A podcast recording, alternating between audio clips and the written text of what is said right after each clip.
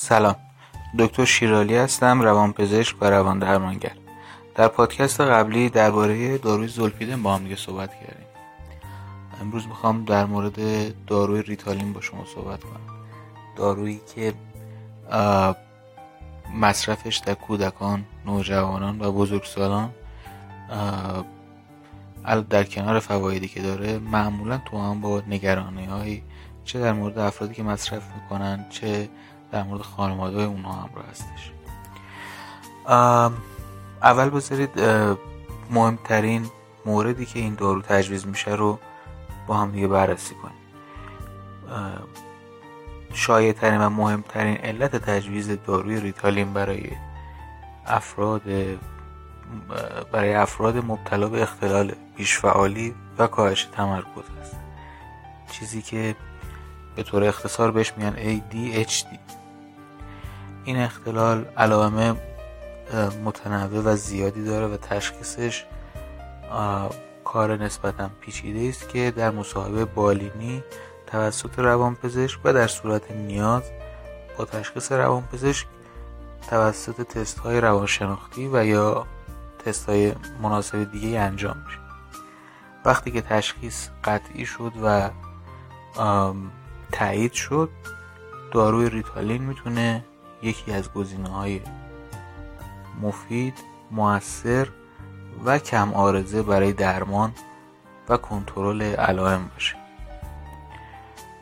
بخشی از علائم این اختلال رو حتما می‌شناسید و از حتی از روی اسمش می‌تونید حدس بزنید. بیش فعالی یعنی اینکه شخص پرتحرک تحرکش بیش از حد معموله به نسبت همسن و سالاش بیشتره. در کنار اون همراه با ممکنه همراه با تمایل به انجام کارهای پرخطر باشه. ممکنه همراه با پرخاشگری باشه همراه با کم حوصلگی و کم صبری و دعوا و درگیری با همسن و سال. در کنار اون معمولا همراه با کاهش تمرکز هستش. این کاهش تمرکز خودش رو چطور نشون میده؟ معمولا تو سین دبستان سین مدرسه معلم ها شاکی هستن از اینکه کودک شما نمی‌تونه روی نیمکت بشینه سر کلاس بلند میشه راه میره مرتب با بغل دستش حرف می‌زنه. معمولا زنگای اول اولای صبح بیشتر می‌تونه درس رو متوجه بشه و هر چه به ساعت ساعت های انتهایی در واقع روز نزدیک میشه توانش برای نشستن سر کلاس یادگیری کاهش پیدا می‌کنه. موقع نوشتن تکالیف توی خونه هم نمی‌تونه به قول معروف یک جا بند بشه و خودش رو در واقع مقید کنه که زمانی رو مثل 20 دقیقه تا نیم ساعت به صورت مرتب صرف مطالعه بکنه یا صرف نوشتن بکنه. این مرتب باید پاشه راه بره و در واقع درسش رو با وقفه انجام داروی ریتالین می‌تونه هم بیش فعالی هم پرخاشگری هم رفتاری پرخطر و هم اختلال تمرکز رو بهبود بده اما چرا افراد نگران هستن برای مصرف ریتالین چه نگرانی هایی هست؟ آیا این نگرانی ها بجاست یا نه؟ آیا داروی ریتالین عوارض داره یا نه؟ آیا داروی ریتالین عوارض غیر قابل جبران داره یا نه؟ اینا رو با هم دیگه بررسی تا اونجایی که تجربه من و مطالعات علمی نشون داده بیشترین نگرانی خانواده ها و افرادی که ریتالین رو مصرف می‌کنن از وابستگی به دارو هستش. از اینکه افراد دیگه نتونن ریتالین رو قطع کنن و یا اینکه مصرف ریتالین باعث بشه در آینده معتاد بشه مهمه که بدونید اگر مصرف ریتالین در اشخاصی که نیاز به این دارو دارن و توسط روانپزشک با میزان مناسب مصرف بشه به هیچ عنوان شانس اعتیاد رو بالا نمی‌بره و وابستگی ایجاد نمی‌کنه. بلکه تحقیقات نشون داده افرادی که مبتلا به اختلال بیشفعالی و کاهش تمرکز هستند اگر درمان نشن در بزرگسالی یعنی نوجوانی جوانی.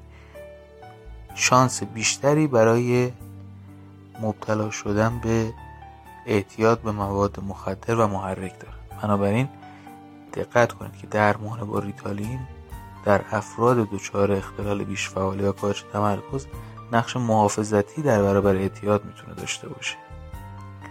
و این یک تصور غلطه که مصرف ریتالین در این افراد مشکلات اعتیاد ایجاد می‌کنه اما مهم هم هست که بدونیم ریتالین عوارضی داره. بله مثل هر داروی دیگه داروی ریتالین عوارضی داره. که این عوارض شامل سردرد مشکلات گوارشی مثل دلپیچ اسهال درد شکم سرد شدن دست و پا و افت فشار خون افزایش ضربان قلب افزایش استراب هستش. این شاید ترین عوارضی است که داروی ریتالین می‌تونه ایجاد بکنه. البته اگر اون طبق روالی که روانپزشک میگه و معمولا با دوز کم دارو شروع میشه و به تدریج افزایش پیدا می‌کنه اگر طبق اون روال انجام بشه این عوارض خیلی کمتر ایجاد میشه و اگر هم ایجاد بشه خیلی زود برطرف میشه. دقت کنید اگر داروی ریتالین با معده خالی قبل از غذا مصرف بشه معمولا سریعتر اثر می‌کنه. اما او احتمال بروز عوارض هم بیشتره. برعکس اگر با معده پر مصرف بشه شانس بروز عوارض کمتر خواهد شد. یک سری عوارض هست در مورد داروی ریتالین که اگر مشاهده کردید در خودتون یا کودکتون لازم است که دارو حتما قطع بشه. و به پزشک مراجعه بشه. اینها شامل تیک می‌تونه باشه شامل رفتارهایی مثل در واقع کندن پوست و از طرف دیگه بروز افسردگی افسردگی شدید و ناگهانی. اگر احیانا این اختلالات که خیلی هم نادر است ایجاد شد بدون هیچ گونه نگرانی دارو رو قطع بکنید و مجددا به روانپزشکتون مراجعه بکنید سوالی هم معمولا از طرف خانواده پیش میاد. این دوره مصرف ریتالین چقدر است؟ ببینید اولا مهمه که مصرف دارو منظم باشه. مصرف دارو مرتب باشه و خودتون دارو رو کم و زیاد نکنید. دقت بکنید که مصرف ریتالین فقط برای یادگیری درس نیست بلکه برای تعدیل رفتارهای شخص مبتلا هم کمک کننده است. بنابراین مصرف باید مرتب باشه منظم باشه. حتی موقعی که مدارس مدرسه ها تعطیل میشه مصرف ادامه پیدا بکنه. اگر که این دستورات رعایت بشه مصرف دارو منظم باشه این شانس هست که درمان موفقیت آمیز باشه و بعد از مدتی که این مدت می‌تونه یک سال دو سال حالا با تشخیص روانپزشک در طول زمان. این به این نتیجه برسیم که نیازی به مصرف دارو نیست دارو قطع بشه و شخص بتونه در واقع بدون مصرف دارو رفتار خودش رو کنترل کنه تمرکز کافی برای یادگیری داشته باشه و بتونه نهایت استفاده از استعدادهای خودش ببره. اما بعضی وقتها هم هست که علا رقم تمام این رعایت هایی که انجام میشه بیماری ادامه پیدا می‌کنه و بزرگسالی هم می‌رسه. بنابراین این زمان مصرف دارو طول دوره درمان در خیلی می‌تونه متفاوت باشه از شخص تا شخص و بایستی حتما میزان مصرف کاهش افزایش و یا قطع دارو تحت نظر روانپزشک انجام بشه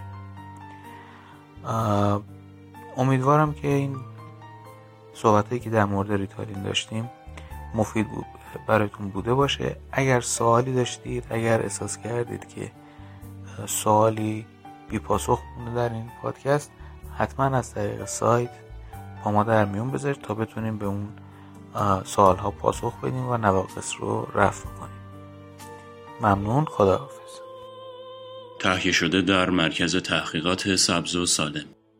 می‌تونید برای شنیدن پادکست های بیشتر به آدرس www.sabzosalem.com مراجعه بکنید.